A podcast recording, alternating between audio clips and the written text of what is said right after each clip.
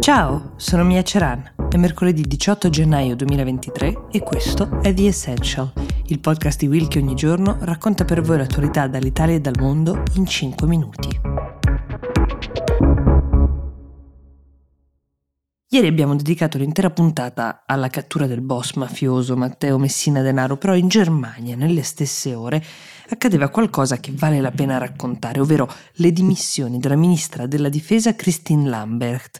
Sono dimissioni arrivate dopo una serie abbastanza corposa di gaff e di passi falsi. In particolare l'accusa più grave che pendeva su di lei era il non essere stata capace di gestire la politica militare del paese, soprattutto a partire dall'invasione russa dell'Ucraina. Come primo gesto di solidarietà alla causa ucraina, la Lambrecht aveva scelto di inviare 5.000 caschi, una scelta che ha suscitato una certa ilarità per quanto si trattasse di un aiuto, diciamo, un po' contenuto. Poi c'è stato quel video di fine anno nel quale con una voce appena udibile perché coperta dai festeggiamenti e dai botti di fine anno a Berlino, la Lambert parlando da una terrazza tracciava un bilancio in cui annoverava il conflitto in Ucraina come uno di quegli eventi che le aveva dato la possibilità di incontrare molta gente interessante e fare esperienze significative nel 2022 una frase abbastanza infelice se vogliamo, e quel tema poi di non conoscere le gerarchie e i ranghi militari, questo per sua stessa ammissione. Ecco, forse c'era un senso di inadeguatezza, diciamo, rispetto al suo ricoprire questo ruolo, visto che Scholz, il cancelliere, ha annunciato un incremento molto importante della spesa militare tedesca con creazione di un fondo investimenti per le forze armate di 100 miliardi di euro, questo dopo poco tempo dello scoppio del conflitto in Ucraina, ma sono scelte che vanno rinnovate, ripesate ad ogni passo. Quindi questo di Castero è diventato ancora più importante di quanto già non lo fosse. Ultimo, ma non ultimo, tra i guai che hanno portato le sue dimissioni c'era quella vacanza fatta con suo figlio durante la quale aveva usato un elicottero del governo. La cosa venne fuori perché il figlio postò sui social una foto proprio dell'elicottero. Sia chiaro, il figlio aveva pagato fino all'ultimo quattrino per la sua vacanza e per il viaggio, ma per i tedeschi questa scena è rimasta un po' indigesta.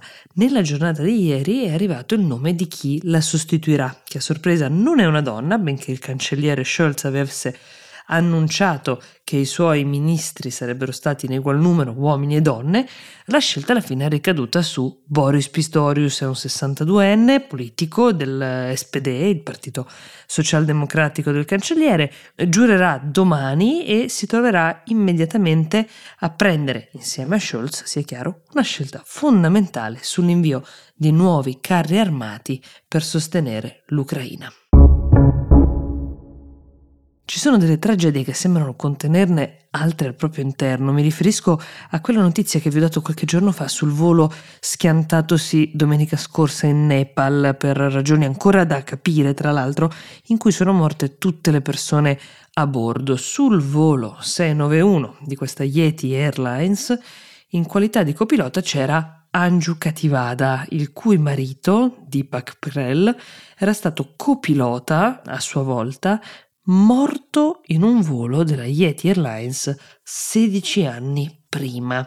Una morte alla quale Anju, questa moglie, che all'epoca aveva appena avuto un bambino da suo marito, aveva cercato di dare un senso decidendo lei stessa di fare la pilota, intraprendendo una carriera nell'aviazione.